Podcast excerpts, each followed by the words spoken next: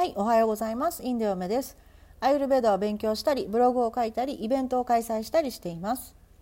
え今日はですね、実は今このタイミングで録音してるタイミングでですね、え実はインド停電が結構あるんですけども、ね、停電になってしまいまして今日は大好きな西野昭弘さんの映画の主題歌「煙突町のプペル」を毎回流してるんですけども BGM に、えーこちらをですねちょっとあ無音で、えー今日はなしということで、まあ、静かな放送になると思いますが、えーすみません。よろしくお願いします。昨日ですね日本でも参加してくださった方がいらっしゃいましたけどもありがとうございます。昨日はですねインドでは夜9時に一斉に家の電気を消してろうそくの明かりを灯すディワリという儀式をインド全土で行いました。えこの様子をビデオに、え撮りまして概要欄に貼っておくのでどうぞ、えご覧ください。まあ、私のインドの大好きなところが、えー一つあるんですけども普段の生活の中に神様が、え日常至る所に存在していて祈るという行為がマスコミや新聞でも取り上げられるということです。神社にお参りに行ったり、えーきっとしている方は日本でも多いと思います。でも例えば首相が神社にお参りに行くっていうことになるとかなりのバッシングを受けたりマスコミ自体が宗教を何か特別に悪いものとかおかしいものっていうふうに生やし立てる風潮があるように思います。インドはやっぱりそれがないんですね。えこれは本当に日本の中でだ残念な点だと思います。インドはモディ首相の圧倒的リーダーシップで今世界最大規模の事態を乗り越えようとしています。きっと昔の日本はこんな感じだったんだろうなと思ってしまいました。誰もが明るい未来を信じている時代。今インドはそういう状態です。ですが私たちの国日本について考えた時私は一体何ができるのかなと考えてしまいました。さて今日も質問箱からの質問にアイルベーダ的に答えてみようと思います。質問箱にも回答は載せてありますが、えー、と一部になっていますので、えーもし、えー読みたい方はノートの方にも、えー書かせていただいてますのでそちらをご覧ください、えー今日の質問は恋人と別れたら SNS のフォローってどうしてますか？ということです。で私の場合でお話しするとフォローは、えー全解除全部シャットダウンするという答えです。え実は私の体質はヴァータピッタの体質なんですけれどもいいことも悪いこともそういう意味では忘れるということが特徴でもあります。自分が恋人と別れた原因とかにもよりますが悲しい出来事というのは思い出にするためには浄化しなくてはいけません。浄化というのは心のデトックスですね。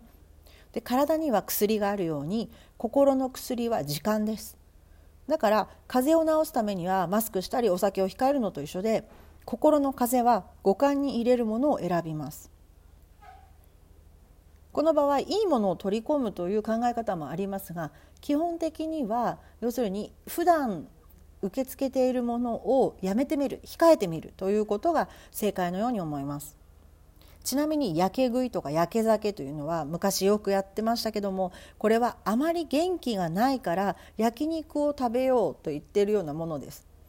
でこれはどういうことかというとアイルベーダでは元気がないというのは病気です。そしておそらく、えー消化も弱っています。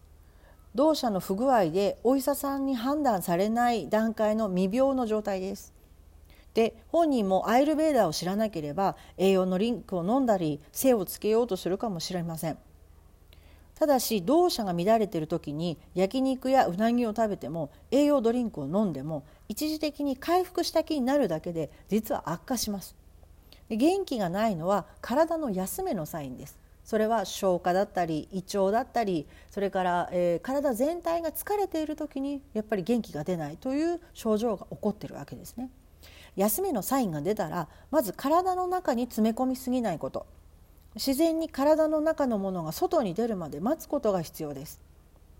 心も一緒なんですね。ですから心を消化するまでに時間がかかるんです。この時間はいわゆる軽い断食のように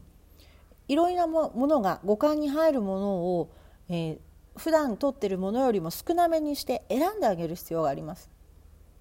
そうして心の治癒力を高めるためには一番いいのは瞑想なんですね。ベストは瞑想です。ただし瞑想があまりやったことがない人は一旦心の中をリセットしましょう。でそれをするためには新しいものを入れるよりゼロに戻す。要するに今まで取ってきた行動を少し減らしてみることです。もしあなたが恋人と別れたならきっとその人の顔や名前を見ただけで心が動揺してしまうでしょう。でもそうならないようにするには時間が必要なんです。だから今の段階は避けるという選択肢です。ね。こうしてこう人の悩みには一生懸命答えられるんですけどね。20代の私にこれを伝えたかったですよね。